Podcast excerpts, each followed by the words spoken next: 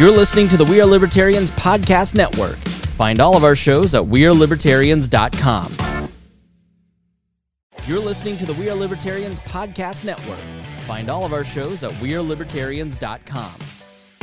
Hey, everybody, welcome to the show. I am Cody Johns. I'm Aaron B.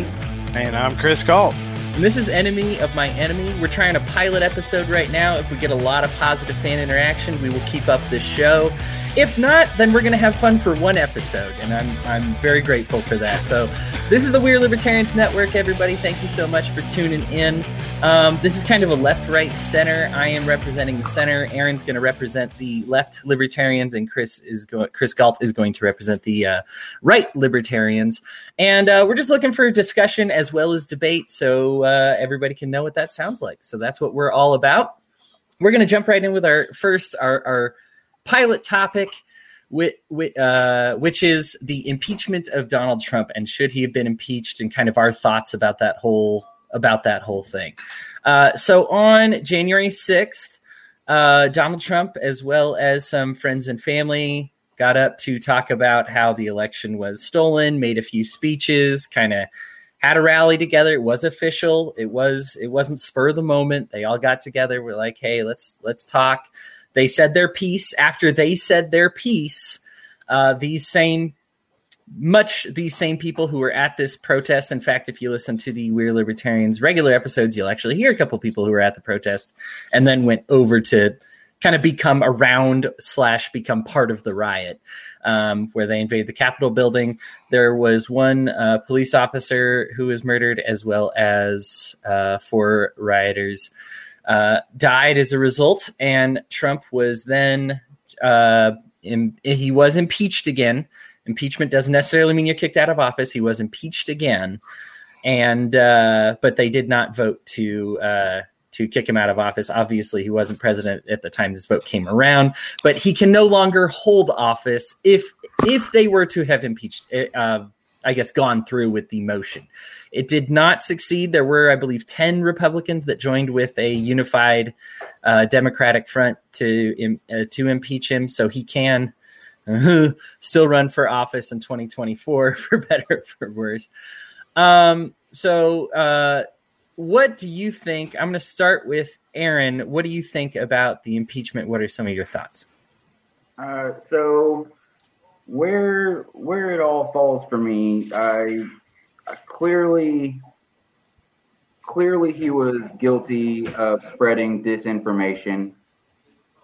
Clearly there was several instances that you could point to that are fairly obvious that he was pointing his supporters in a way towards hatred, towards violence, towards that kind of that kind of thought process.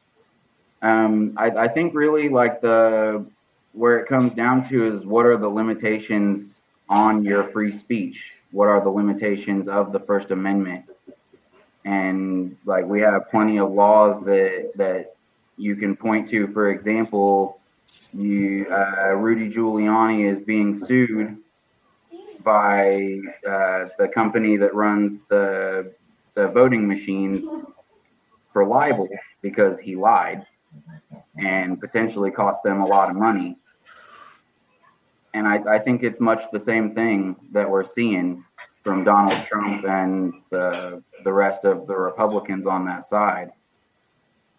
And for for people like Ted Cruz and there were other examples to say that they already know how they're going to vote before they've seen any of the information before they've even sat down for a juror to say they already know how they're going to vote before they've seen any information on the trial i think is inexcusable. I think it's disgusting.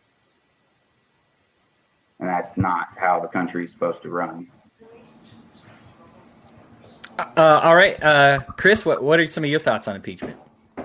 Um, yeah, I, I can I can see that as being the ba- pretty much the main basis for it would be the limitations on freedom of speech. Obviously, the limitations on freedom of speech would be uh, when when when harm's being done. Um, when it results in violence. And and it's very easy to argue that the events of the Capitol did result in violence, and it started with freedom of speech, um, or someone's speech that started those violent acts. So, um, although I do think that the events, um, the media did did um, uh, blow them a little out of proportion. I do think that there was violence that led to that. So, um, the first impeachment, political sham. The second impeachment, because of that violent act, I mean, because of the result of what happened, I mean, yeah, it was uh, impeachable. Um, I actually think we should impeach more people. I think that politicians all of the time do things that um, that it doesn't even have to be freedom of speech things that are against the interests of the people and and i think that congress should impeach more the presidents more often and other officials more often i think it should be used a lot more and then the senate's still there as a check to make sure they're not removed from office for a political move to impeach someone right that's why he wasn't removed the first time so um, that's what I think. I think we need more impeachment. Um, I don't. I don't think any of them work for our interests. So let's impeach them all. what do you think, Cody? So my thoughts probably would have been almost exactly the opposite of yours. I probably would not have impeached him for inciting a riot, and would have impeached him the first time uh, wow. for, I mean, just not complete non cooperation with that investigation. Um, I, for me, I think here's what it is: inciting a riot is reprehensible, but I would rather see a social consequence rather than a legal consequence. Or um, because I think the problem with inciting a riot, first of all, the standard is actually crazy high. Um, the Supreme Court. Everything fell under the First Amendment. It was challenged, went all the way to Supreme Court in 1969 in a case called uh, Brandenburg versus Ohio, and it was a KKK guy who said some awful things, and uh, I know this is a surprise that the KKK would say awful things, but you know, said some awful things. Some people acted in turn, and they established um, a policy. They they established that no, he can't be tried for inciting a riot. He actually has to specifically tell somebody to do violence um, and plan on the violence. And so that actually has been challenged twice in the Supreme Court since then. Both the times the Brandenburg decision has been upheld. Now, an impeachment is not a legal process. I'm sure somebody out there is screaming at me That's right what now. I was, yeah. right. It's not a legal process. Basically, you can say like for pretty much being a jerk or for pretty mm-hmm. much inciting a riot, right? But but I think for me, it, it is kind of a technical thing. I, I think for me, I would have impeached Donald Trump for maybe like a thousand different things. I don't like the precedent of saying what's the limit of free speech. I, I, I do agree that there is some amount of culpability when you say like, "Hey, go kill somebody," and they kill somebody. Otherwise, like what Hitler is completely innocent, right? like because hey, you just told other people to kill people. He's not doing it himself. Obviously, there is some kind kind of limit there. But as far as spreading, you know, eh, eh, should you be able to lie? well, I, I am having trouble thinking of any media organization that would exist without being able to lie. And I'm not even saying I'm not trying to be like every media lies and oh they're all full of lies. But I mean, on some occasion they picked up a story that wasn't true. Yep. You know what I mean? And and been like, okay, so what? And we caught we hurt this person. Do we have to go out of business? Or we lose millions of dollars? Is this, you know, eh, what should be the punishment there? Um, there was one specific point. I think if you were to charge anybody with inciting a riot, there was one point that Donald Trump Jr. was talking specifically about the BLM and the violence there, and then actually said, and this is Donald Trump Jr., but said, we need to fight like they do right after talking about that violence. And kind of it's like, okay. And that's when you started to hear the chants turn into like, let's kill Mike Pence. And, and it was like, all right, you probably should have gathered that this was turning into a violent event, you know? And, and at some point, you do need to use a little common sense. And you can't be like, well, we told them to be peaceful. We t-. You didn't. You told, you actually specifically told them, we got to start fighting like the Democrats do. That is a quote when in reference to like the BLM rioting. And I'm not, I'm aware not all the BLM was riots. I think a lot of people like to boil it down to that, no. but that it, it was, it, it, he had just made the inference about the violent parts of that and then said, we got to fight like that too. And that's when I kind of went, Oh, I think that's what maybe why they got so angry and where they got the idea from. But I mean, th- those are my two cents on it. Uh, I think it was terrible. I think it was reprehensible. Obviously, anytime you're spreading lies, and if that those lies result in violence, even if I don't think you should be impeached, still not good. Absolutely. I uh I the the the second impeachment for me, I mean, they didn't really it didn't he was already out of office, so I mean, the the first impeachment, however, that's why that's tell me a little bit more about about what what you were saying about that. that you were uh that he was um, what did you say? Blocking getting in the way of the investigation? Yeah like uh, straight up telling people not to cooperate. And i think for me this is not how like for me as a libertarian that wants transparency because i think that established for me i can't imagine joe biden doing something now that's awful that we'd be able to convict him on just because it's as simple as just being like oh hey not today.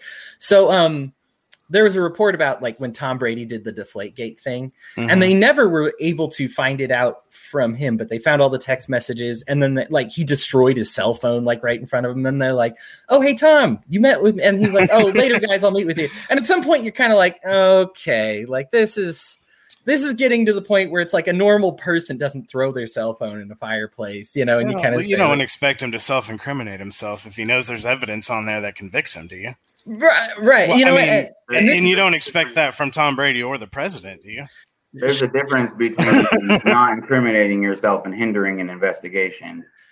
Correct. And this, this for me, that's a great point. And this for me fell into like the hindering an investigation. As a libertarian, I think anything that opens the doors to just say like, "Hey, come on in." Videotapes everywhere. Make every politician wear a GoPro at all times. Yeah. You know, like I mean, that's just and so as soon as you're like, oh, I got rid of those so, documents, or I told that person not to yeah. talk to that person, maybe you legally can, but you're not being cool. And like we talked about with impeachment, is was it cool?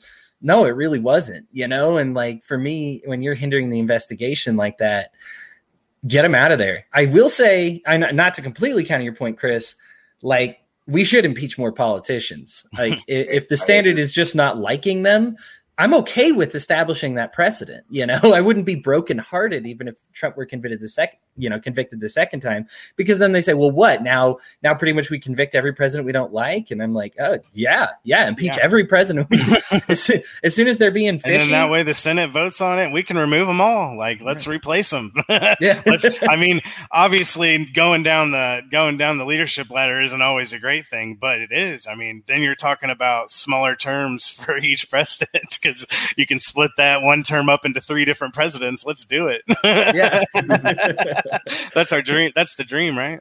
right, right. I mean, With the impeachments, right. I hate, I hate to celebrate getting Trump out of office and putting Pence in there, but then, like you said, hopefully, then it would be only a matter of time yeah. before we cycled all the way through.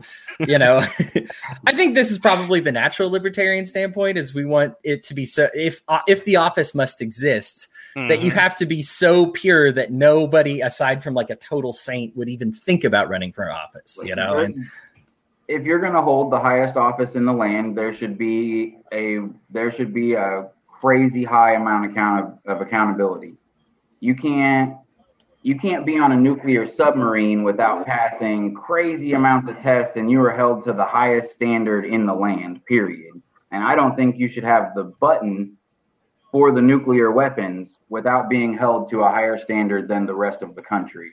And I think that's kind of what the impeachment is about. It wasn't about putting the man in jail because the the the criminal lawsuits have already been like the, the precedent's already there for that. That wasn't that wasn't the idea. Right. It was what he did was was against the country's interests. And what he did was hurt the people and we can't we can't let presidents do that. Hmm. So where, let me ask you then, turn it back at you, Aaron. Where do you then draw the line? Because uh, like, d- what is your line? I guess because for me, when we say, and as libertarians, we kind of all believe in the NAP, right? The non-aggression principle. You don't hurt, hurt anybody, you know, unless it's defensive violence or whatever. You know, you don't hurt anybody. It's not hurting you, right? But like we're talking about words, you can hurt somebody with your words. Well, then all of a sudden, if I call somebody an idiot and they go kill themselves, have I violated the NAP? Well, I I think that I think that where where you draw the line is like uh, right along the lines of the non-aggression principle is is have I have I hurt you physically? Have I stolen from you or have I defraud you? And I think that's part of where lying comes in is I'm defrauding you of your money because I'm leading others to believe a certain circumstance that's not the case and it's costing you your money. So I mm, uh, it's it's hard for me to say that we should that we should litigate woke culture like it, I, you can't make it law that you can't say this word or that word because it hurts someone's feelings I do agree with it being law that you can't say those words and then beat them to death because then that becomes a hate crime. Yeah, I don't know. I mean, if you're beating somebody to death, I mean, whether you call it a hate crime or not, that's already right, pretty or, bad, right? or, or you know, or you know, it doesn't have to be murder is murder. It, it could be defrauding them, and you've slandered this man's name Sure. And and you're talking about his personal life. Like, is that a hate crime? Yeah, slander is hard. It it ah. is. It's it's just because I think the thing is you can I mean theoretically I have said some bad things about certain news outlets and they could be like that's slander sir you've cost us 15 listeners that listen that, that stopped listening because of you you know what I mean it's like right and that's hard. I mean, and and not that I go not, not that I try to make a habit going about lying about you know media outlets or news organizations, but I think this does boil down to the individual, and that's why I think it's a hard. It's hard for me to draw a line. I don't necessarily have the answer, which is probably why right, I asked you instead of myself. But right, which is why I would say that I don't argue for litigating woke culture. Yeah. I don't think that's the right answer. Like sure. Uh, as as Chris would say, the you know, the antidote for bad speech isn't censorship, it's more speech. You're gonna say my lines for me? I was gonna turn to you next, Chris, but Aaron because, already got it. because we we live in a marketplace of ideas, and that's why we we shouldn't be afraid of lies and bad ideas because because we live we have more information now than we've ever had in history. Right now, at our fingertips on the internet, you can find out if something's true or not just by researching it, and if you can't, well, then you get to make an informed decision on what your opinion of that is and based off the facts that you have. And that's a beautiful thing. And and that's why I don't believe in any any sort of regulation of free speech because even if it's uh, even if it's uh, a lie, even if it's defrauding you, it, it's a mistake you make and it's a choice you make to do it. No no one that can defraud you can force you to make a decision. You made the decision, and and and because you made that bad decision, you will go spread that information that to other people. So then they don't make that same decision. And that marketplace of ideas, that idea will flood into the marketplace and be absorbed by other people. So they don't do the same thing you did. And it'll naturally defeat the enemy. Would you say then that it should not be illegal to hire a hitman? It should not be illegal to hire a hitman. Hmm. Um. Yeah, I mean that. No, I would say that should be illegal. Okay. Uh, but I mean, uh, I mean, let's say I just I just had a phone conversation. It was their decision to kill somebody. I just asked them to do it. Well, that's fair enough. Yeah, I mean, That's a pretty good point. it's a, but I just but no, everybody no, that you're. Murder. I mean, you're you're you're complicit in the murder. So if if the murder happens, then you're you're still guilty. If the murder doesn't happen, I guess not. But so uh, okay, so it sounds like we're developing a standard here. Then, so the standard is probably to you that if if a bad thing happens because of what you said then it's not protected. Whereas if a right. bad thing, if nothing and bad that, happens, right, and that's what I said about the the second impeachment. It, that that's where nothing he did at the speech or anything that happened was really that bad. Nothing crossed the line for me in what he said. It was the result of what he said that led to violence. It might not be him that did it, but what he said led to someone else that then that then did it. So that's where I could see a, a, line crossed there, and but that's where I also said it was uh, it was after he already left office, and you're not going to be able to throw him out of office anyway. You're, so what? You're you're you if you wanted him impeached the first time, you would have wanted him thrown out of office then, and then kept from running again, right? So um, because of the intrusion in the election or in the investigation, so um, I'm I'm assuming you wanted the same thing for Hillary Clinton when she destroyed the when she destroyed all her servers. Um, that you you didn't you wanted her barred from running for office ever again. Aaron's nodding his head for those for wow. those not on video. Okay, yes. Yes, wow. absolutely. Yeah, because I knew you agreed with him, Aaron, you, so I didn't you, expect you to say that. Yeah, if you hurt the American people knowingly and hinder the investigation, yeah, you should. Well, because see, my my argument earlier was that she shouldn't. I mean, they you shouldn't expect them to self incriminate. So the evidence there. So you're still saying that she should not be allowed to run for office. Interesting. Yes, she should not. She should not be allowed to run for office. She should have like if if if that's the standard we're going to hold, then yeah, absolutely. If you if you hinder an investigation knowingly you know you did something wrong. There's a difference between keeping your mouth shut and hiding things.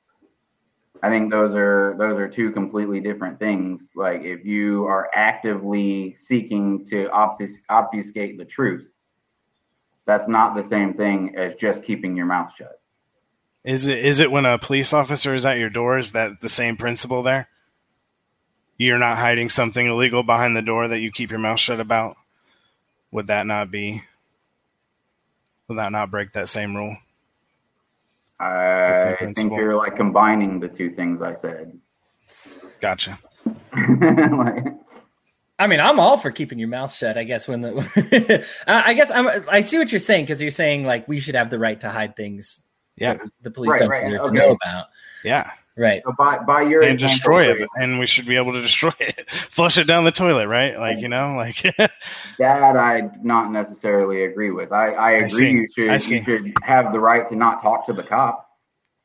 You should have the right to not answer your door. But I don't think you once you're caught, I don't think you should be able to go and destroy all the evidence gotcha. of what you did. Well, you think, knew you were wrong, and you knew you were breaking the law and I think part of it is the position that they're in as well. Like uh, like for me specifically, and I think we've all at some point indicated when you're in a position of yeah. authority, things change. When you say I can control a lot of people's lives, you know, when I have the legal ability to send, I mean, we've had presidents that threw journalists in jail. We've, you know what I mean, that, that, mm-hmm. that they mm-hmm. didn't like, and um, mm-hmm. you know, I mean, at the point, I mean, we established gosh, in the last decade that you can, as long as you don't call it war and you call it kinetic military action, you can blow up a you can blow up a couple hundred thousand people you know and and and be and have your hands washed of it and not have not have to say anything. Obviously that gives you a level of danger.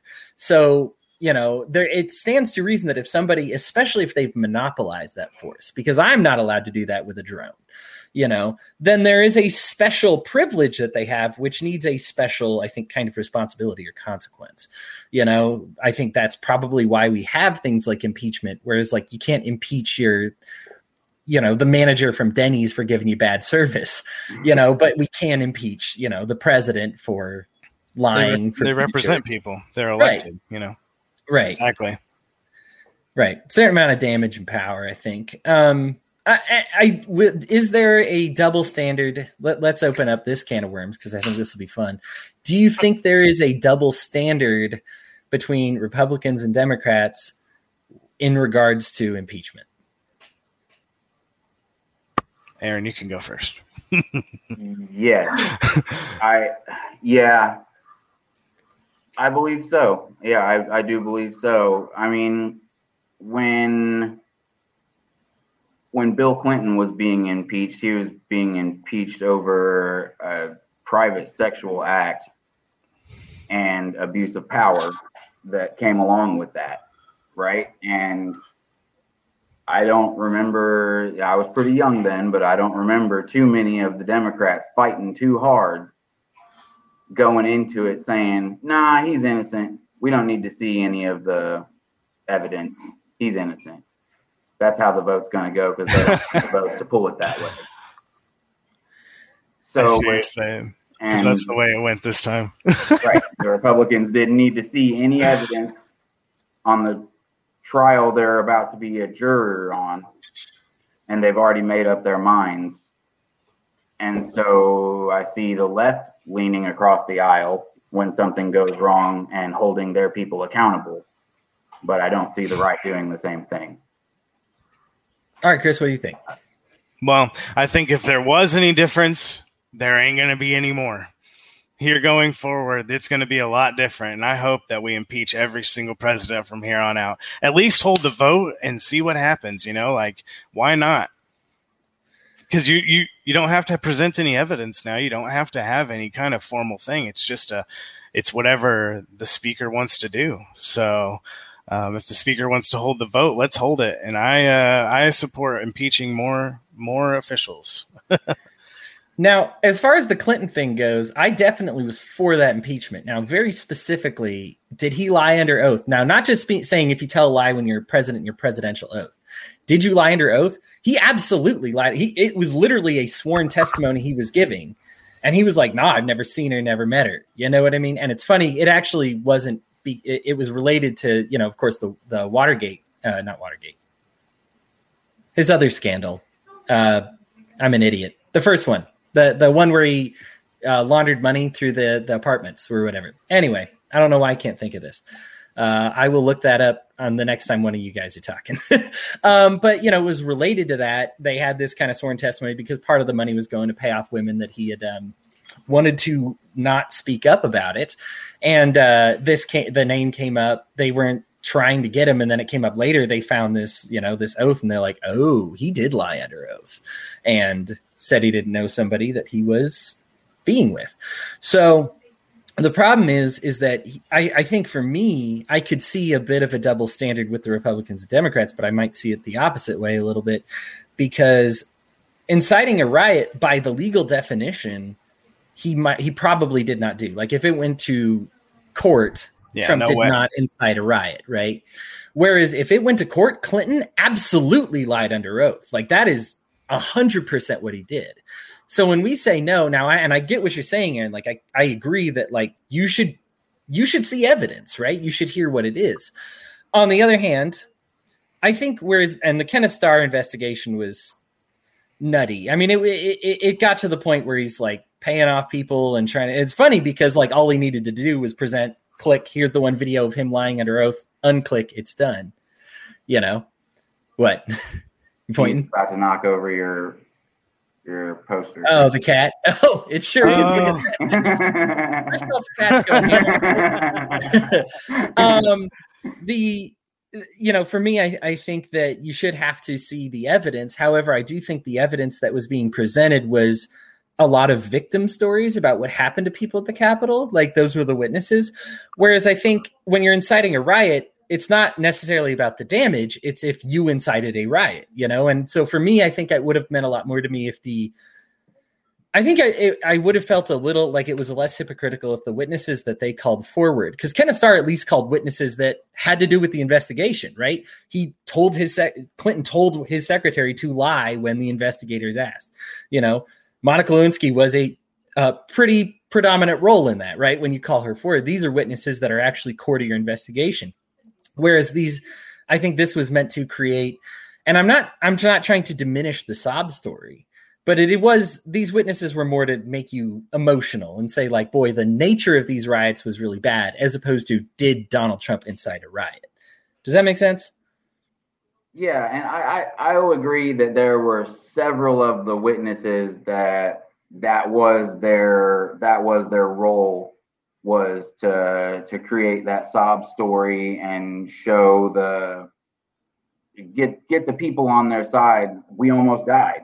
We almost yeah. died. We have to do something about this. I hate to call it a sob died. story because yeah, they almost died. Yeah, we, I mean, almost died. Like, right. So, but but I, I was there were for sure at least a few that made at least half decent arguments, in my opinion, uh, going through you know one tweet at a time and just just bringing up the facts. He said this on this date and this on this date and this on this date, and it's not just what he said in this one speech. This has been a trend from the day he announced that he was running for president, telling people in the crowd, "Oh, get that guy out of here! You punch that guy in the face, I'll pay your legal fees." That's that's hiring a hitman, right? that that is by definition inciting violence. like, no, I mean, nobody did it, right? So like, so no, like, no. by our standard, I guess he's okay ish. But I mean, it is a messed up thing to say. I don't. I don't think. Uh, I, I think when you open up Donald Trump's Twitter, I, so there's this uh, organization that keeps tra- uh, track of all the lies that uh, presidents have said, and I remember because I used them a lot. I, I kind of drifted from Republican to left to kind of back to center. But you know, back when they were really haw- hawking what Obama was saying, they're like, "Oh, we this is unprecedented. He's told four times as many lies as any other president in American history. It's absolutely absurd." And Donald Trump, in like two years, had eclipsed what Obama had took took him eight years to lie about. You know, on Twitter alone, like you could just be like, at some point, they're like, "I don't know if we can even count this. Like, it's just a flip book. Like, we're just." This is a very thick thick thick amount of like you know uh, disinformation that you're spreading here. And unfortunately i think we see the effects with you know I, I, I we can probably back off with impeachment but just talk about the effects of these lies for a second. I mean you look at groups like qanon and just how detached from reality they were because they assumed that what they saw on donald trump's twitter and these people's twitters was reality. And it's You've detached. got senators talking about Jewish space lasers now. yep like, what is that? where does it end right. it does. So I, I agree that, that we should have free speech, but that's that's part of what comes along with it is you get you get the crazies that I don't know how in the world they get power. Like how does someone that really believes that get to the point that they're governing people? because because the uh, he was anti-establishment so the power structure he was going against hadn't listened to their own people for decades and the people were fed up with it and they were willing to accept a new power structure even if that meant dealing making a deal with the devil as some would say um, Right. because it was better than what we had been stuck in at least that's the idea and i think that's why that's the sentiment that was the turning point that elected trump I gotcha. yeah I, I was mostly specifically talking about how I, I know I can't remember that lady's name. She's cuckoo for Cocoa Puffs. Uh, what Marjorie Taylor Greene? Yes, that's the one. Oh yeah. I- I'm happy to at least remember something.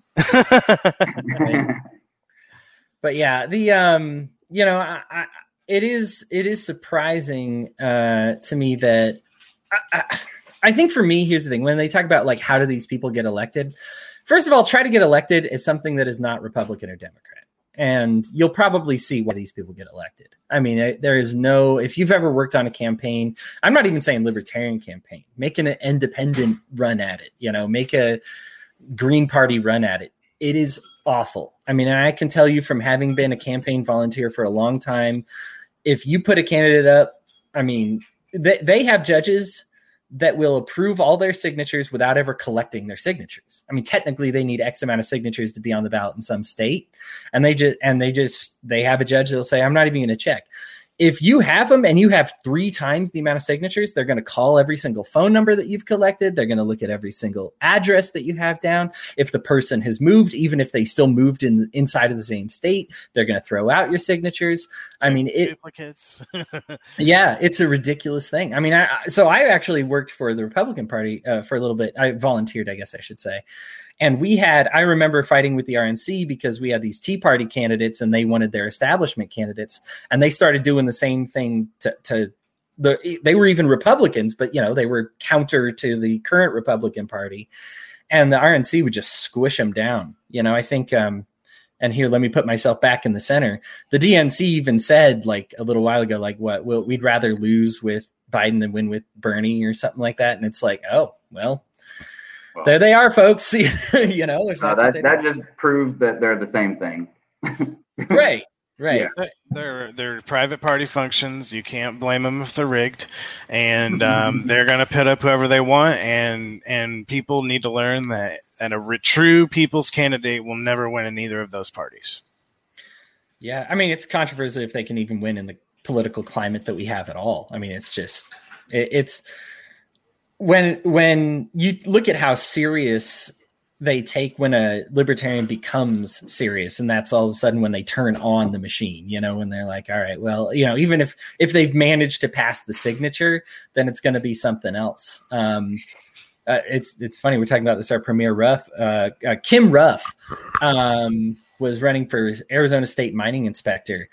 G- gathered a ton of steam, looked to be like ahead in the polls, was starting to outpace even like the the Republicans and Democrats as far as money.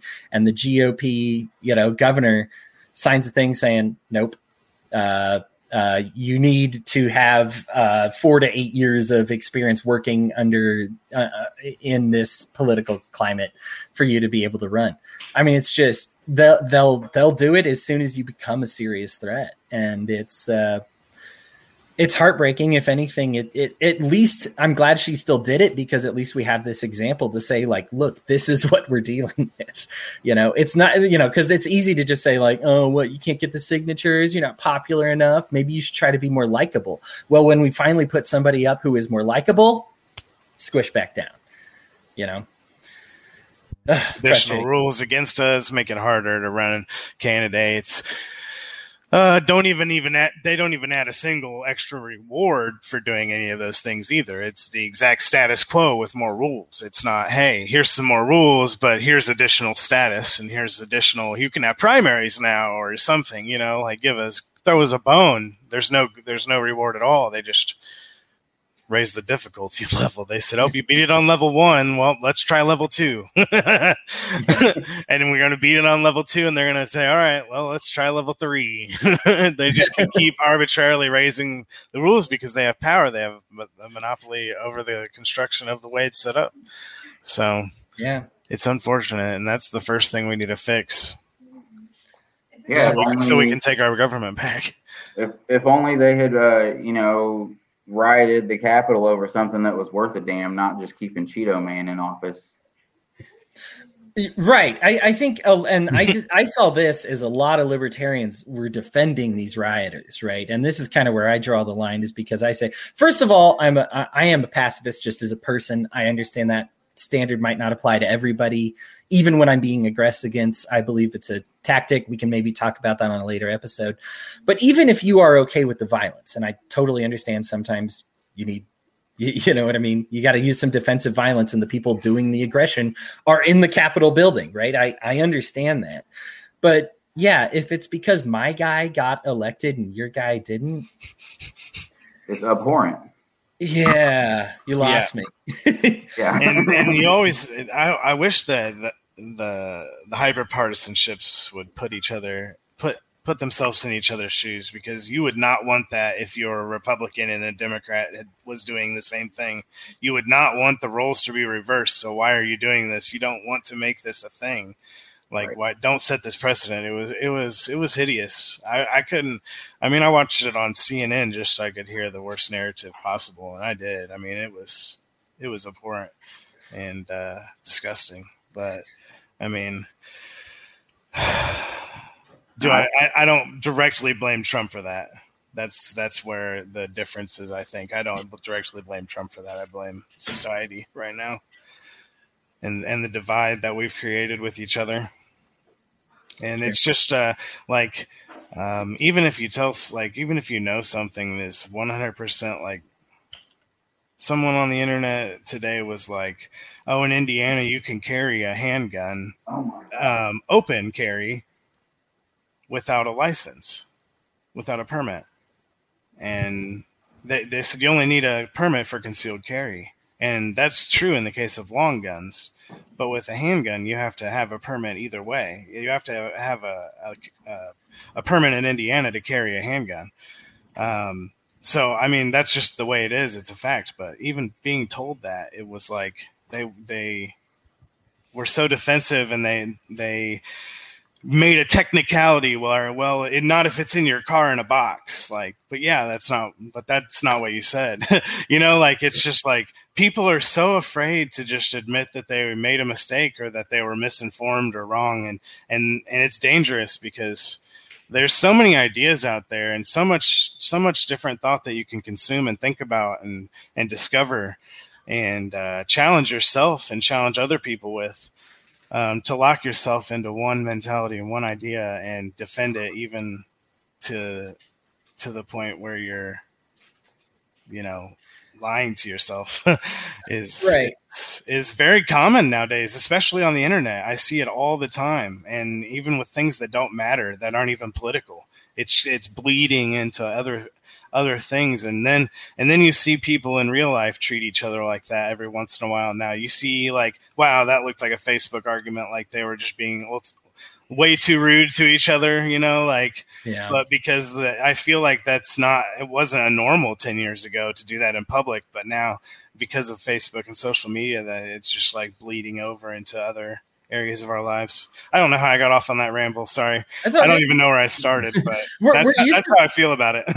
we're used to putting people in like the worst possible box. You yeah. know what I mean? Like as soon as you say, well, maybe Donald Trump shouldn't have been uh, impeached, you're a simp, you're an alt writer, you're, you know what I mean? You're whatever. And then as soon as you say he should have, you know, you're some bleeding hearts. I, yeah. Oh, what, what I got? Soylent, I think is what I got called or whatever. oh, wow. Like, you know, like, like just, just, you know, and, and, we're so eager to put these people in these boxes. Mm-hmm. You know, mm-hmm. like not every right winger is QAnon, not every left winger is you know a Portland rioter. Like you just there, there's plenty of you know BLM people that didn't destroy buildings, and plenty of Antifa people that don't you know break into people's houses, and there's plenty of MAGA hat people that aren't burning crosses in yards. Like you just, I think we're, we're used to putting people in their worst, but. um do you guys, do you guys think?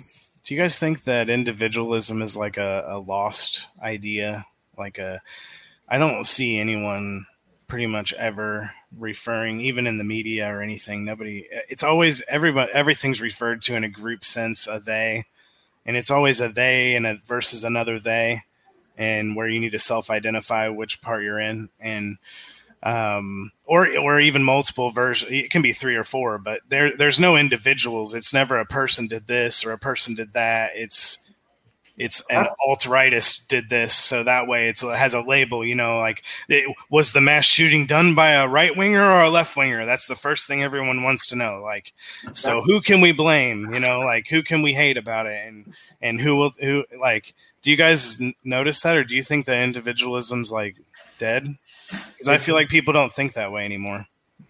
I feel like that's by design because individ, indi- like treating people as individuals doesn't serve the duopoly's purposes. They want us to hate each other. They they want us to fight each other. They want to put us in groups because that's what serves their purpose. Um, so on what Cody was saying, there's a quote that I'm sure it's from somebody else, but my dad has said it to me a bunch of times. Is that we we judge ourselves by our intentions and we judge others by their actions.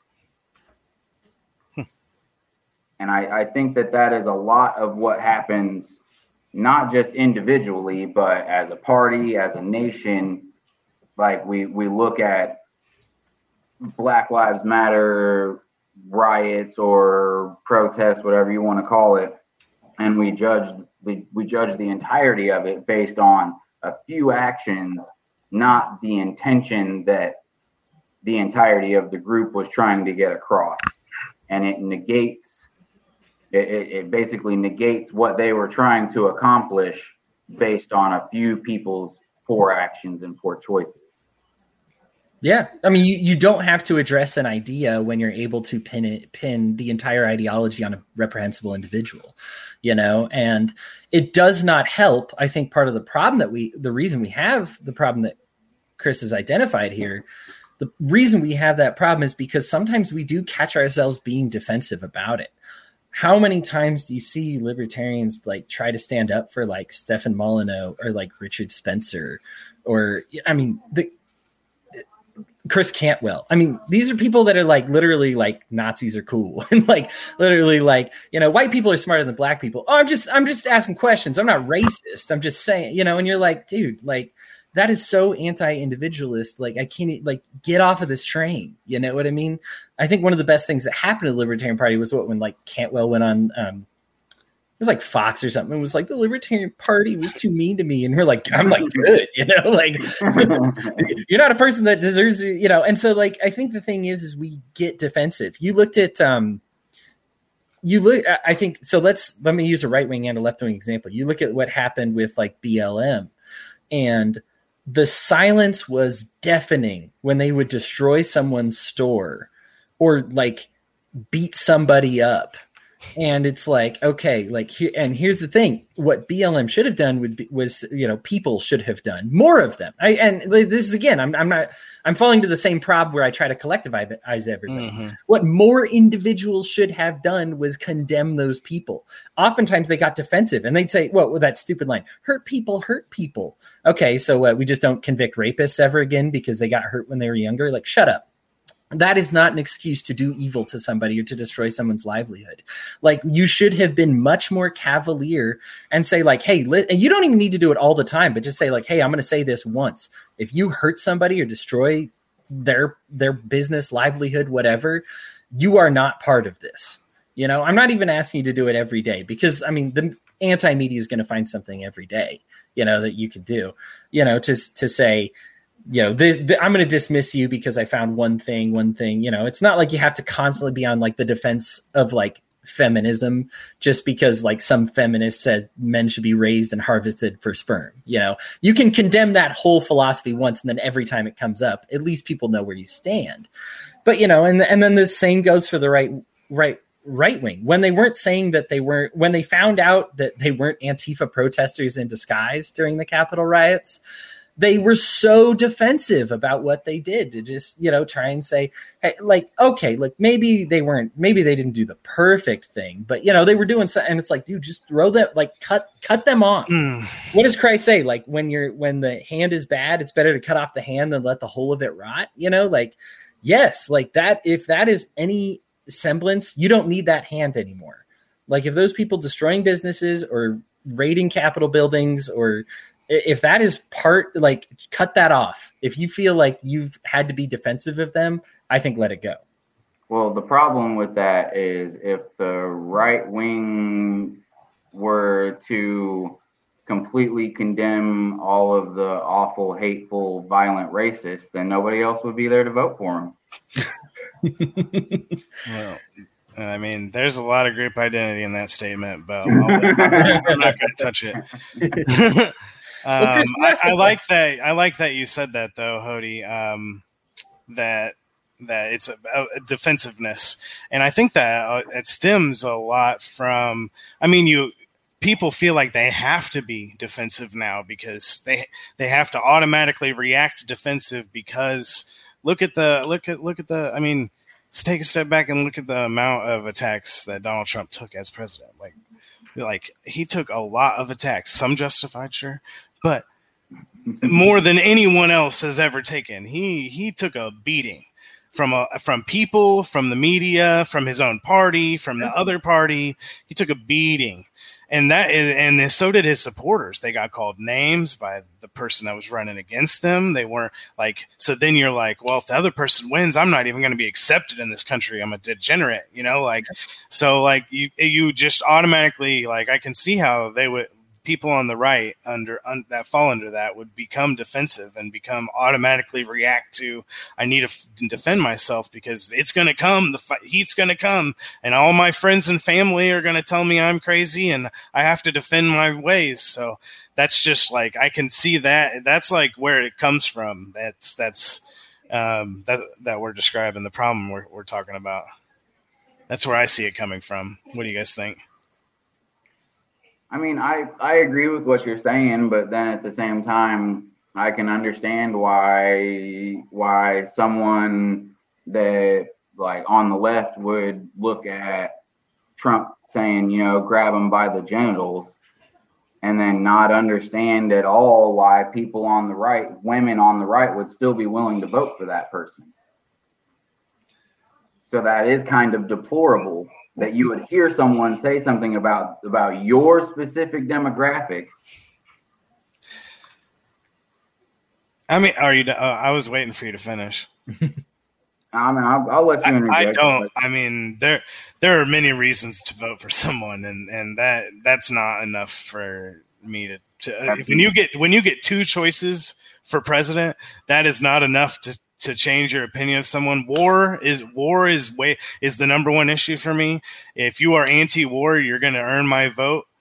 Period. No matter what party you're in, there are other things that can take that vote away, but that is very important to me. So, sure. other things, I am never going to get my of uh, my ideology elected. My ideology is not popular enough. There, will, I will never have 51% vote for my candidate, my Justin Amash, my perfect candidate, right? My Ron Paul, my, yeah. my perfect candidate. It's never going to happen. So I, I am always voting.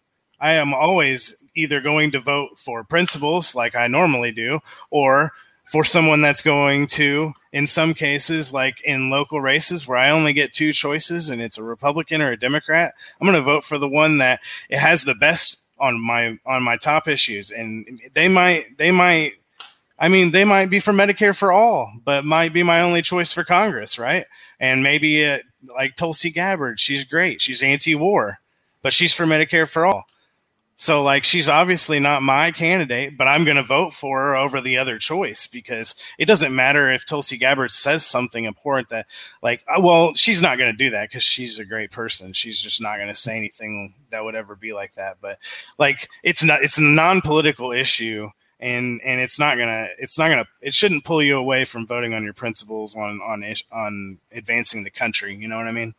Like if if if he says something that that's that's that bad, you elect him and then you impeach him and then you get the vice president as the president. Like that's how it should happen. Wow. So what you're saying is that if I think that if I personally feel that the conservative candidate is more likely to to vote in ways that I see as like good for me and good for the country that I should ignore their their history, like admitted out loud history of sexual harassment. Like that doesn't make any fucking sense. Let, I, I, don't think, I don't think what he said was sexual harassment. Let, let me I ask, definitely grab him by the pussy. Yes, in a locker room with a bunch of dudes was not sexual harassment. They said he did. He say, was. it was. Like, it was. Let, let him. When you're rich, you, you can do what you want. Whatever. You can okay. kiss them. You can grab them by the pussy. That's what I do. I grab them by the pussy. All right. Let's now hold on, Aaron, because I do have a question for you here. Then, then, how many black people do you think should have voted for Joe Biden based on his record, the record of Kamala Harris, and the things that he said about black people? Then, I've not one time defended anything that Biden said or Kamala said. I think they're both just as bad. My apologies for the mispronunciation. I know some people do that to like be racist. I, I did that on it. It's it's Kamala. I I was yeah. No, I I think that Kamala is awful and she she's lied to get herself in the position that she's in and she's done terrible things and no self-respecting like I I think I feel like if you if you care about those issues, those social issues that affect black people, you should never have given your vote to her because she's the one responsible for perpetuating those things, putting those black people in jail for small amounts of weed. Like, sure. like, that's her, like, that's her job. Like, but that's like policy. What we're talking about with Trump, like what Chris is saying, there's like locker room talk. You know what I mean? Which is just no, being dirty. Even if it, even if we just take what Joe Biden has said and not taking what he's done, you would still say like that's bad enough that you shouldn't have voted for for Biden. Yeah, yeah. If if if I if it were me and I were black and I've got black kids and the the candidate that I'm considering voting for, I find out that he said that I wouldn't want my kids in that jungle. Yeah. That no. I don't know why you have to be black to feel that way. I feel that way already. Well, that was the example. Oh, okay. He asked me if, if I were a person of color. That was the example. Well, that's that's just what I'm saying. I don't have to feel that. I feel that way already. I wouldn't. I wouldn't have voted for him for that reason anyway. I agree, and I I think the end of Trump's running should have been when he was up there mocking a physically disabled person. That should have been the end of that.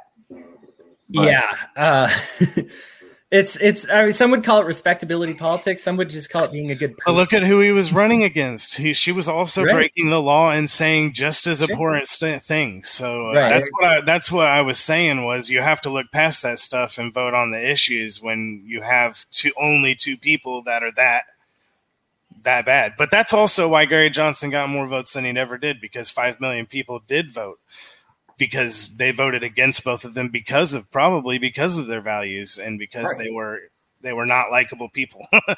and and and i mean and that that that really showed it came cool. through in the numbers for gary well let's uh let's uh let's go to the the last segment we got here guys it's called a piece of my mind i'm going to give you a piece of my mind i will start i wanted to talk about rush limbaugh for a second uh he passed away this last week uh died of lung cancer um terrible disease. Feel bad for him in regards to the death. But here's the thing about Rush Limbaugh. I uh, if you love Rush Limbaugh, I totally understand why you love Rush Limbaugh. Like there's he was funny. Uh, he would he was always quick with a good. Obviously, not all of his humor was appropriate or good, but you know when he was funny, he was funny. He was at, le- at least attempt to make it humorous. You know, I think uh, Chris Spangle talked about this a little bit, and that like Ben Shapiro is good at making people angry at the other side. Rush Limbaugh wanted to make you laugh at the other side. He he he existed to mock the left. You know, I was raised. I think for me, I did not. I wasn't raised hearing Rush Limbaugh, right? But I discovered him on my way to work. You know, and and would listen to him during my lunch breaks. When it's high noon, it's Rush Limbaugh. You know, is what we had in Colorado. And so, you know, we we I'd listened to him and it was like, oh my gosh. It was the first time for me that I'd realized that there was widespread lying in politicians. Now, some people that are raised libertarians, that's not the norm. You are raised believing kind of your politicians. Like, hey, if it's on the internet, it's probably true. I know that there are lies on the internet, but I'm sure they're rare or they're whatever. Rush Limbaugh was the first person to open my eyes that was like, no, not only is there lying, it's rampant.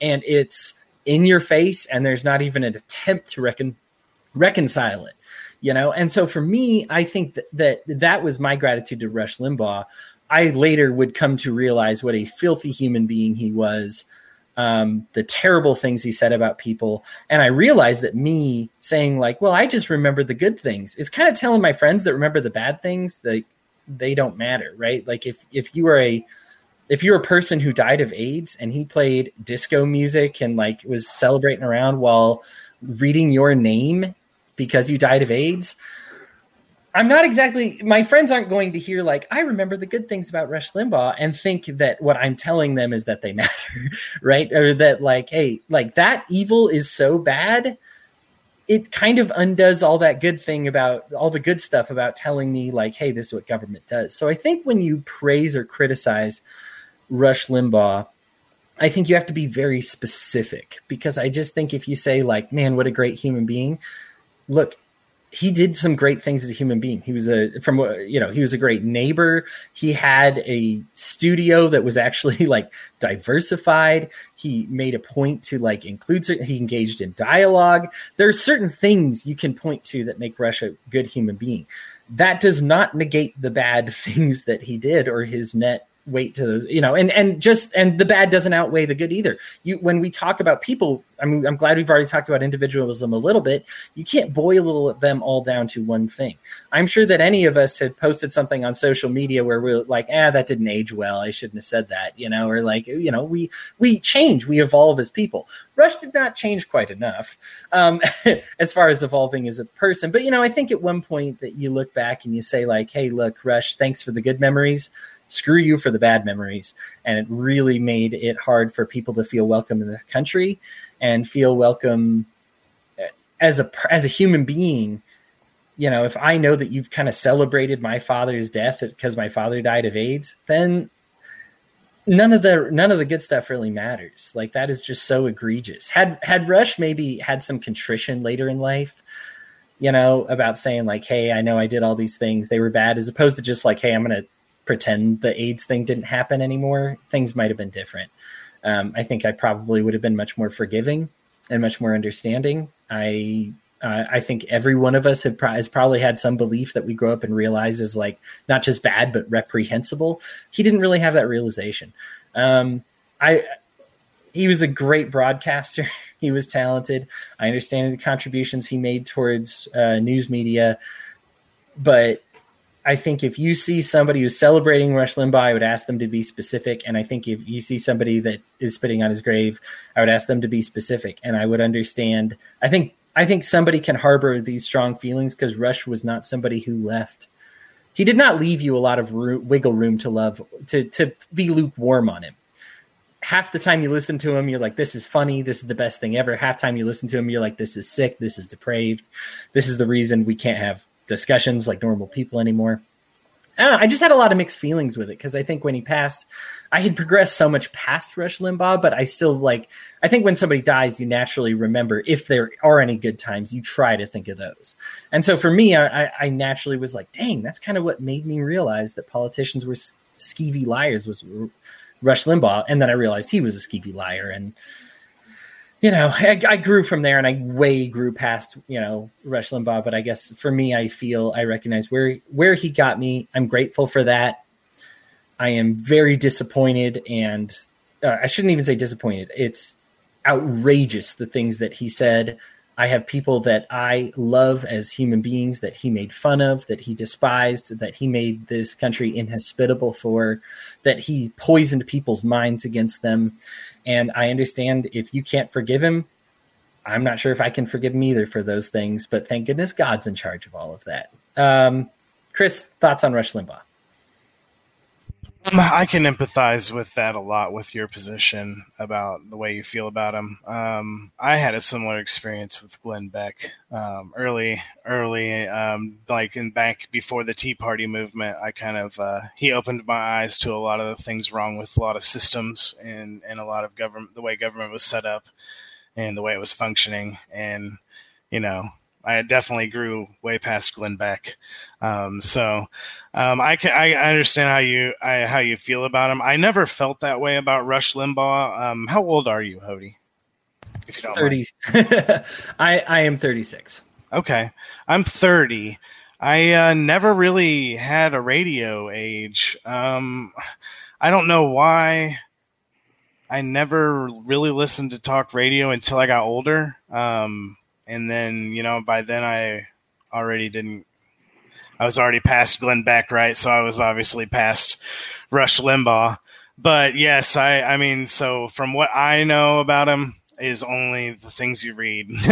so it's only negative things. That's I mean pretty much all I've read about him. I understand he's basically a pioneer in, in talk radio and, and, and the, the media itself too, right? So I mean he obviously had a massive audience. You could say the same thing about someone like Alex Jones, though, and it doesn't make him uh, a, like a legend. So I think that he's on another level compared to that. Um, so it wasn't just his audience; he impacted a lot of people in in both positive and negative ways. And um, I think that that is the one thing that I took from from his passing is that um, there aren't very many people without a very strong opinion about him. um, he it reminded me of Trump. Um, if if if Trump died tomorrow, uh, there is very few people that would not have a very strong opinion about whether they were happy or sad about it. So um, that's how I feel about it. Um, I'm kind of disconnected from it, though. I know Aaron's a little bit more. Uh, has a little bit stronger feelings than I do. yeah, Aaron, Aaron, let's hear all the nice things you have to say about Limbaugh. Go ahead. Uh, I'm not sure if I can come up with any nice things. I would say probably the nicest thing I could say about him is I really, I honestly, truly hope for his soul's sake that the hate that he spouted was not actually how he felt and it was all over that $40 million they were paying him.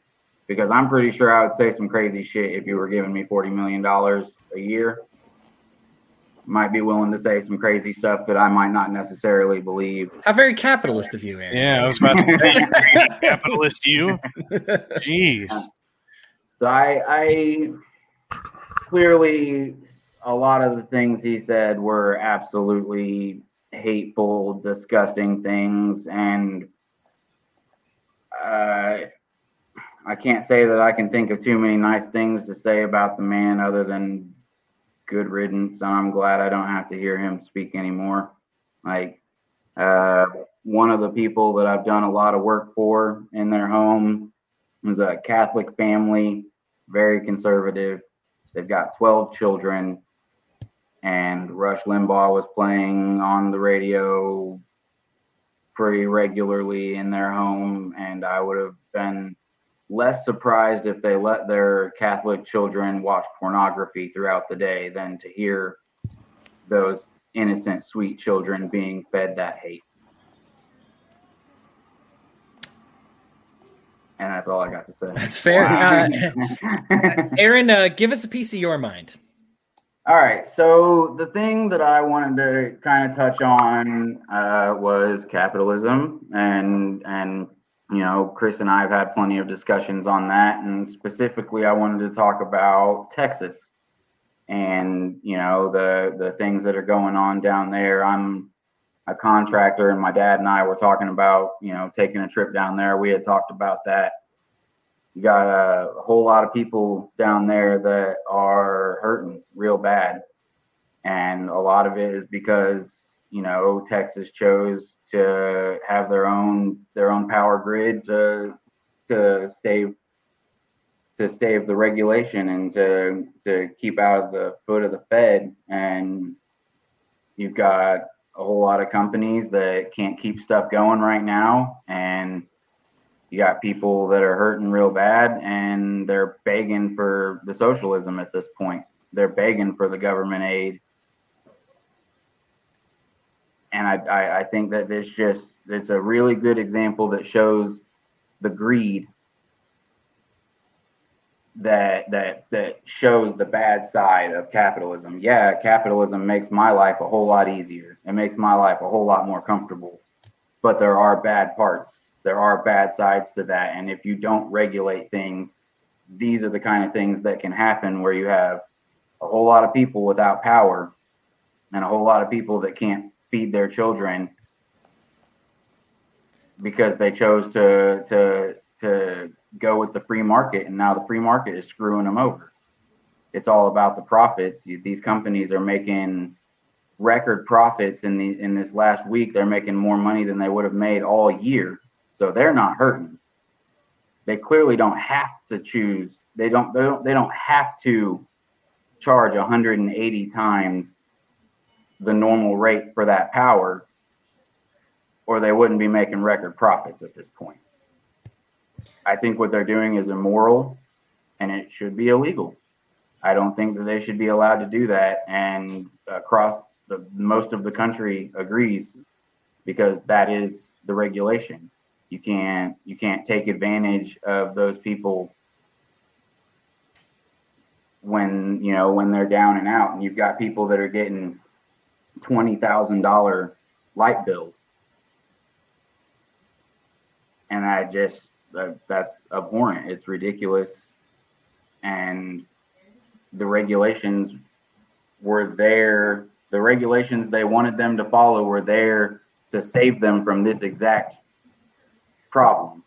And had they followed federal guidelines, federal regulations, their stuff would have been would have been built up to snuff, and they wouldn't have had this problem because plenty of power companies all across the globe deal with cold weather all the time. They just weren't ready for it in Texas because they didn't have to be. They didn't have to be. And now the people are paying for it, not the company, the people. Right. Would you say just as it as my my rebuttal to this would be do you believe that Texas energy is a free market system? That is their goal. They're they're much more closer to a free market system than IPL is. Okay. Indy Power and Lights. Yeah. because they are they do exist on a monopoly that is that is st- it's not federally mandated, but it is mandated by the state, and it is still a monopoly. And I just I think for me that is my big issue is if you have as soon as you don't have to compete for people's service, you get Texas. You know what I mean? And and that's why I am probably still a capitalist. Um, because I, I see the elimination of this competition. I, I, am not saying you're wrong either in your observations because you're right. They are begging for to be on the rest of the country's grid as they cycle through. And and the thing is, is even if as individualists we are going to collectivize a little bit, we are going. Not everybody is going to have their own thorium reactor in their home, right? So there are things that are going to be shared, but the way Texas do it was it was it, they did it about as anti-free market as possible. I mean, this is a we have this issue a lot as libertarians when we talk about um, schools, right? They're all local. They're all they got these local issues and local problems. It's not there, there is a Department of Education that is super corrupt and evil, but there you know a lot of the abuses that happen happen on this local level. It's the the I think the issue that I have is government in general and I think a lot of people are blaming this on, you know, oh, look at this free market thing they did. And I kind of look at it and I'm like, they didn't even get close to a free market. Um, would be my response. Gosh, Cody, you made my job really easy on this one. Took the words right out of my mouth. I mean, our dream would be that there would have been five competing electric companies all vying for you, Aaron, to buy their services. Therefore, if one raised the price, you could just cancel your deal with them and go sign up for the competition. But unfortunately, we live in a world where government gives contracts and gives private uh, private chunks of market to to companies so that they have no competition and they can operate freely without any any outside influences. And uh, that's i think that's the problem. That's the problem the root of the problem. I, I it's uh i think it's mistaken often to blame capitalism. I think it's a very often thing that I think it, it's a thing that happens very often that capitalism gets blamed for something like healthcare. Healthcare is so broken. Capitalism can't handle it. And I'm like, but healthcare is like the most regulated industry there is. like it's it's as far from capitalism as as there is in America in a market. So um, that's how it is. That's how I see it with the power as well. Um, what do you think, Aaron? So a big problem with with the idea of there being five power companies or five water companies or five gas companies is it's nearly impossible to create the infrastructure for me to be able to switch using IPL and start using Duke because now they have to put 28 million lines just to run to my house. That's cost prohibitive, and you can't, you don't actually end up with any kind of competition because once once those power lines are in there, they're in there, and you're not going to be able to. They're not going to be able to just go in and turn a valve yep. in the water line that says now you get your water from this company and not from that company, and you can't have literally power lines going to every single person's house that go to every single different company's grid. It, it, that's an impossibility. You can't. That doesn't work. Well, it's not impossible, but you're right. It doesn't happen today, and that that that I can understand where you would make this argument. But see, um, it's very easy to measure the negatives, like you said earlier. It's very easy to measure when bad things happen, like how many people were affected because capitalism, and but it's also very hard to measure the good things that have happened because of said capitalism because you just assume in your head that they would happen without it, right? Um, and and I was going somewhere with that. what, what, what, was your what was your question to me, Aaron? Was that well? I'm not sure I asked the question. What I said was that you can't really have a free market with five oh, different right. five different competitors right. to give you your power. And and and and that's what I was saying. By the bad, you can't measure. It's easier to measure the bad things. So. You, in a, in a market where there's not been competition for decades, it's it's lacked innovation. Like um, if you think of probably the the organization that has the oldest computers um, is probably the government, right? Um, co- companies upgrade their computers because they know they need the technology to further innovate and build new products and sell more services. But the government always lags behind. When there's no competition for a service, there's no innovation for that said market. So, yes, yes, there is no way to connect five electric companies to your house currently. But I argue that if there was competition in this market for the last 30 years, there may very well possibly be a node in your on your street that has multiple connections to it that your neighbors can then lobby uh, or purchase, and then the companies decide based off how many subscribers they have on that road if they bring service to that node. It is very it is not impossible to see a future where innovation fixes those problems because profit because they would profit more they would have more customers in more areas because they could compete and they would and they would want your business so they would make it affordable for you to to be able to switch because they would want you to be a customer and pay them i think I think Aaron's point is well taken, though, because I do think it is something that capitalists we tend to be dismissive of these concerns, and it's like, listen, these are the, these are going to be growing pains if we get like capitalism, right? If we get the free market, right? Like you're saying, like we we have these great optimistic ideas. I think it's important not to paint it out as some kind of utopia. You know, it's like to say like, hey, listen, freedom is freedom. You also have the freedom to make bad decisions and hurt yourself with freedom. You know what I mean? Like oh, yeah. socialism sometimes saves people from making bad decisions and hurting themselves, you know, oh, and yeah. for better or for worse. And I think that and so I understand like these kind of growing pains. Um, that would happen. I, I obviously I'm going to side probably more with Chris on this one. However, I think Aaron is not wrong in his observations because I think it is something to say like, hey, listen. A lot of people say, I mean, how many times do people have people say like, okay, well, let's just get it rid of the federal level, and if it's at the state level, it'll be so much better. Well, this is this is kind of the comeuppance of that, right? Like this is this is this is in energy we cut us they cut themselves off from you know the federal grid and now they're on their own grid and this is the grid, you know? Like, did the state do it better than the federal government?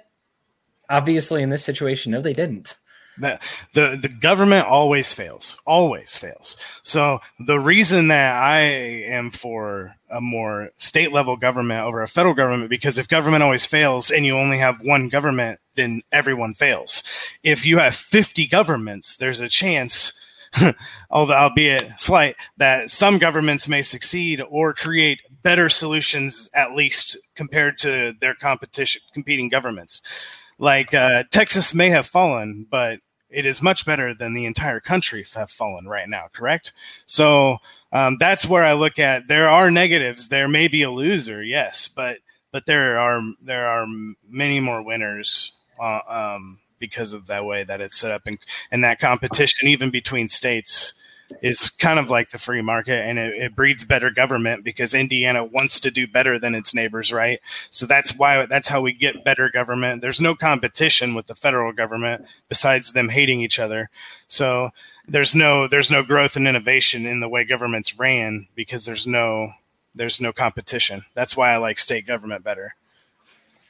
I think there's a there's 195 sovereign nations, and they all every single one ended up adopting the Nazis' economic model. Like every single one ended up doing it, and it's like I don't like. Unfortunately, I want to believe that there'd be more competition if we just broke it down and made it all like local. But I just I don't know, man. I don't know. I I would invite the experiment. Obviously, I would I would probably still prefer a lot of counties instead of one big massive sovereign government especially with the stuff america's doing around the world as you noted chris you know at least it would make it may maybe at least it would disjoin our efforts to like blow up other countries. But as far as that solving all the problems I like it because then if one state is a bad actor, you have 49 checks on it, and um, and and it's a lot better than you have a one federal government bad actor, and the only other check is itself, another have, branch of itself.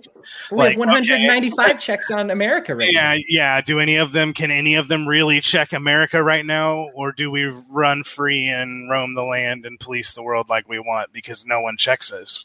That.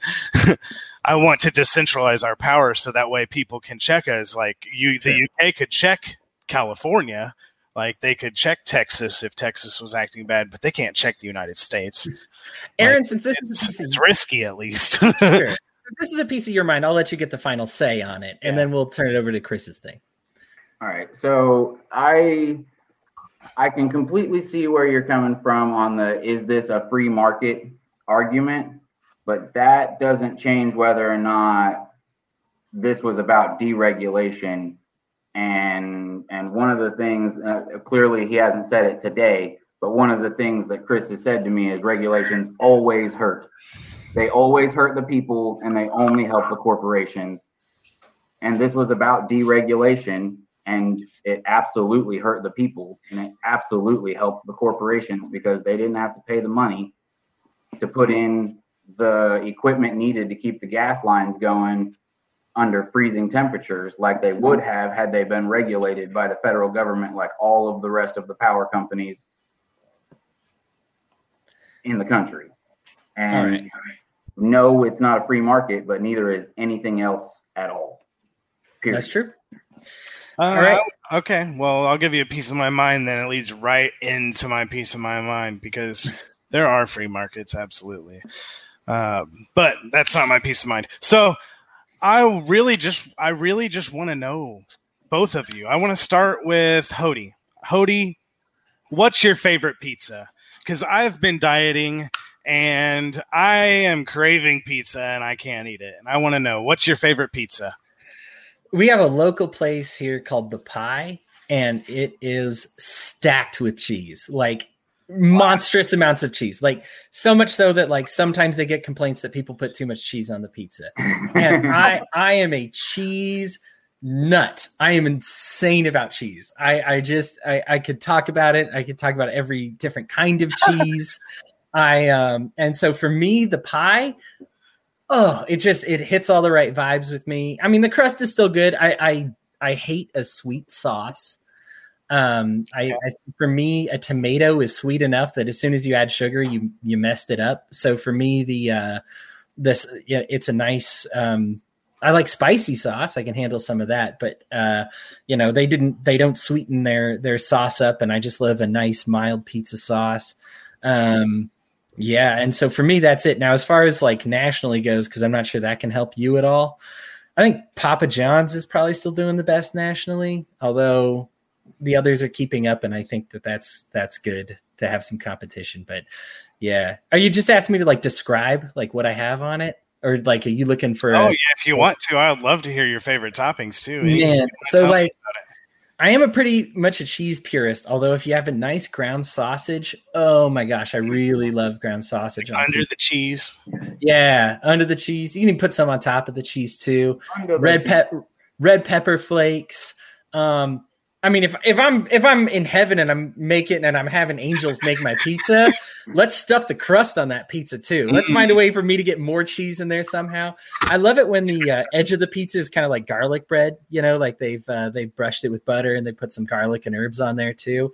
Because then you're like all right it's different than a pizza but still italian still tasting good. And that way you look forward to your crust.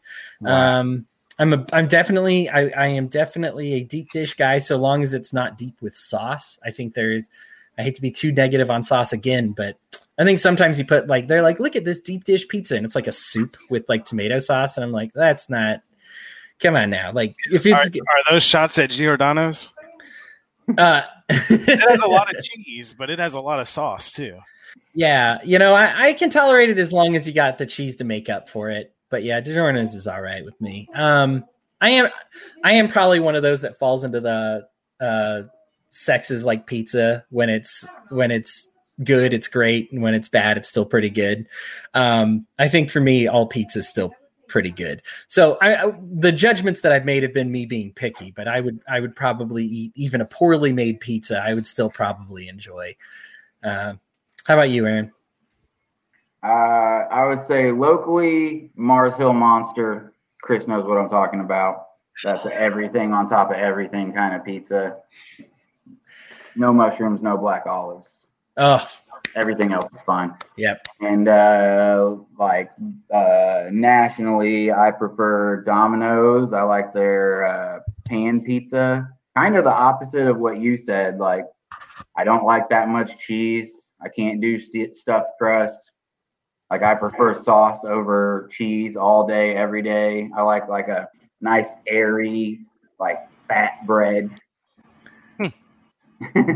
All right, two opposing pizza choices. Chris, Chris, where do you land? Um, I I love pizza. Uh, it, it doesn't even matter. Like if you say I want pizza, you want pizza, and they say what toppings, I'm like whatever you want, whatever you want to throw on there, I'll eat it. I I like you said mushrooms and black olives. Black olives are all right. Like whatever, I don't eat them, but mushrooms are great. But um, I definitely will eat any. Well, there is one exception. One exception. Pineapples do not go on pizza. Pineapples yeah. do not go on pizza. I love pineapples, but I don't like warm pineapples on my tomato sauce with cheese. like that's weird. So like that's the only exception. I'll eat any other kind of pizza, but not pineapples. Um, everything else is cool. Even uh, on Mars Hill Monster. Well, no, yeah, I don't really like it on there either, but I still eat it. Whatever.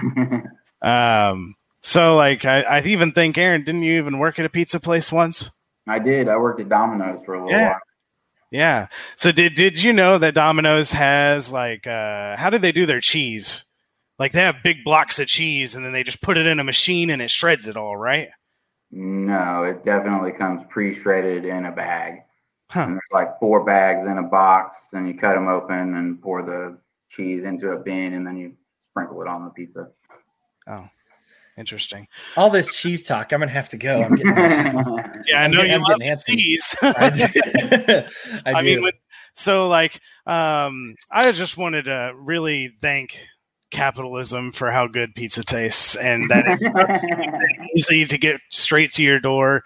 Um, and because of the free market, there's so much competition, and that we can all like totally different pizzas, and it's all acceptable because you like pizza. You didn't neither. Nobody said they didn't like pizza, and that would have been the wrong answer. The correct answer was whatever kind of pizza you like, but capitalism gives you that choice and it's a beautiful thing and we should not want to destroy that.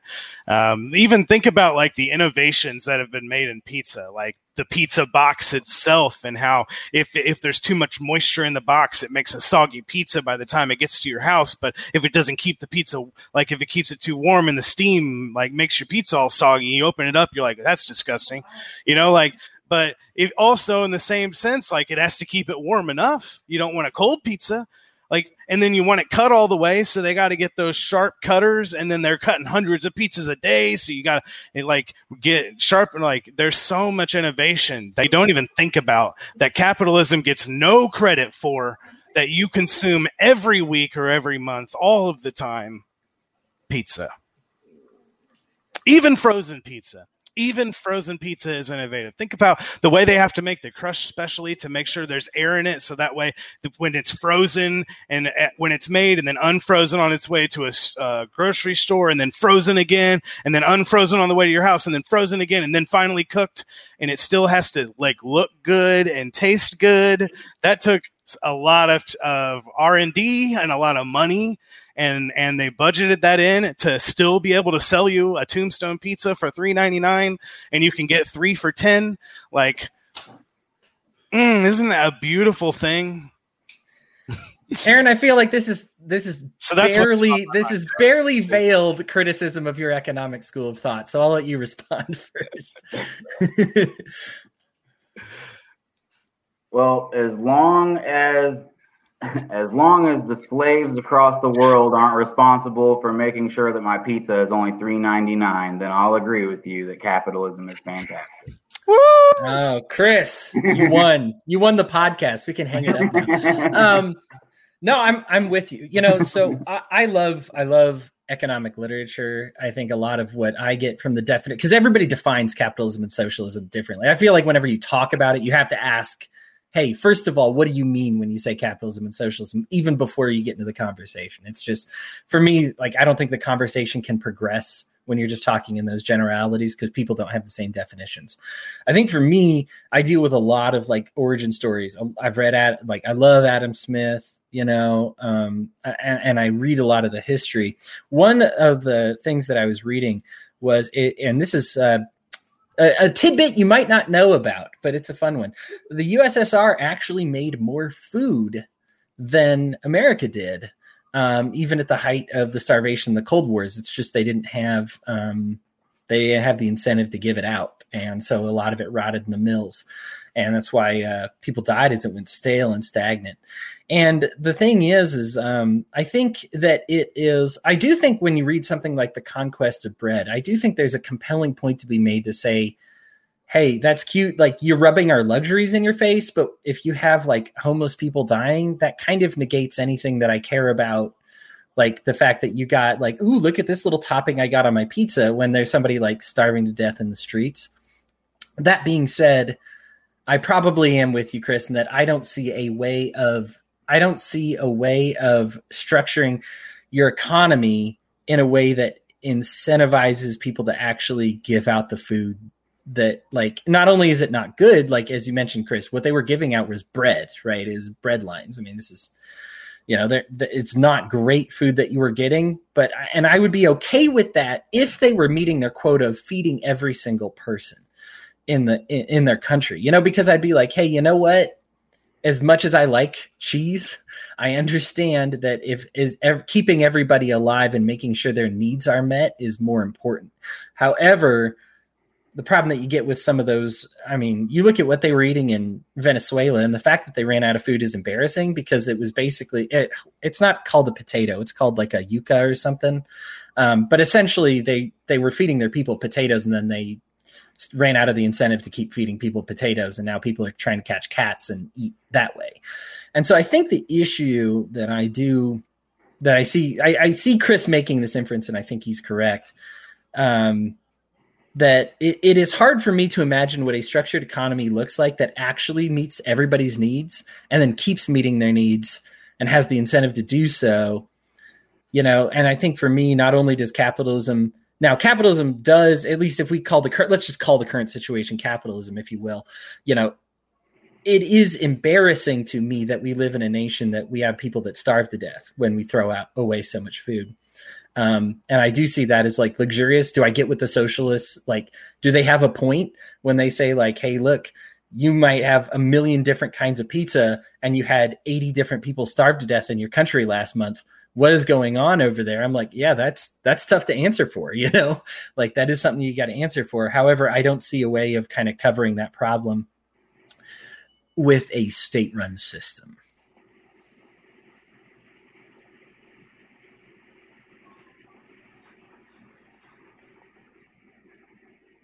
I'm not an advocate for a state run system. I'm not a socialist. I'm not a communist. My goal here is merely to point out that there are shortcomings to capitalism. That's it. Okay. That's it. I'm not saying I'm I'm that capitalism is the you're not pro anything. You're not you're not bringing any solutions to the table. I'm sure he's got something. Is that what I said? I didn't say I, I didn't say I was anti-capitalist. Oh, oh, okay. No, that's just what you take from what I say, not what I actually say. I'm not an anti-capitalist. My goal is to point out that there are shortcomings, there are bad parts, and there are things that we could address. It's not the it's not the golden the golden pedestal that we, you know, this is the best that humanity can ever freaking do. I'm not. I'm saying it's not that. It, it's yeah, it's not. Said that. It's that it's the best we've ever done, but it is not the best we could ever do. Right. Otherwise, we'd be on the USS Enterprise right now. I advocate for an entirely different system of government, like, or at least a very limited, very different from what we have today. Right. A very much more limited system than we have today. Um, it wouldn't even be recognizable, like compared to what we have today, because people would, I mean, people may not even go vote because it has such little impact on your life. That's what I would want. Interesting. I think then you uh, give all the power to the corporations that are already trying to fuck us over. Okay. That's their goal. That's their job is to get as much money out of us as they can. So you're a statist. Did I say that? I, am trying to identify your view. Then, if you're saying I, limited government means more power to the corporations, then what do you want? You're just being anti everything and offering nothing positive in return. That's what I'm trying to say. I'm trying to get you to say what you are, not say what you are not. uh, I, it's hard for me to put myself in a box. Like I, I hardly even call myself a libertarian because clearly there are bad sides to all of the situations. I'm just i'm just here to point out that that there are bad sides to capitalism and it's not the the greatest thing that's ever happened to the entire world because there are a lot of people that still suffer. And well in 1970 the uh, poverty the the people living on less than a dollar a day was 27% in the world and today it's 6 so or even lower maybe 4 so right. I, and there are, and there are Aaron, more slaves today than there ever have been in history. Wage slaves. You know what? Uh, no slaves. No, actual slaves. Actual slaves. There are more slaves today. Is that true? There ever have been. Hmm. For real? I gotta look. I got. I tell you what. I would have to look that up. Uh, by the way, uh, I did look up what I uh, the Clinton scandal. the Clinton scandal was Whitewater. By the way, I, I, had the wrong water in my head. Watergate, Whitewater, they all sound the same. Um, guys, we're going to have a lot of debates about this. Oh I'm yeah, sure. so, this is fun and it's productive. I wanted to talk about pizza a little bit and lighten it up. So because we were talking about some serious issues for a while. So sure. well, and then and I mean, you turned it around, then made it about economy, which is good. I think uh, I think it's it's good to have a discussion about. I I think uh, certainly we will be talking about economics a lot because I think uh, I think probably all of us are like going to be against the drug war and certain things like that. Um, so obviously, when we talk about debate, and we talk about our differences, but this is hopefully the first of many conversations. Everybody, thank you so much for tuning in um, Cody Johns, Aaron V, Chris Galt. We love you all to death. And uh, Thanks, please, please uh, tell everybody you love the show. Share it around. If we get a lot of engagement, then you'll hear a show number two from us. And if not, then the market will provide you with nothing. So we are not we are not corporate. We're hanging on by a thread here, guys. Anyhow, thank you so much, and we will see you all next time.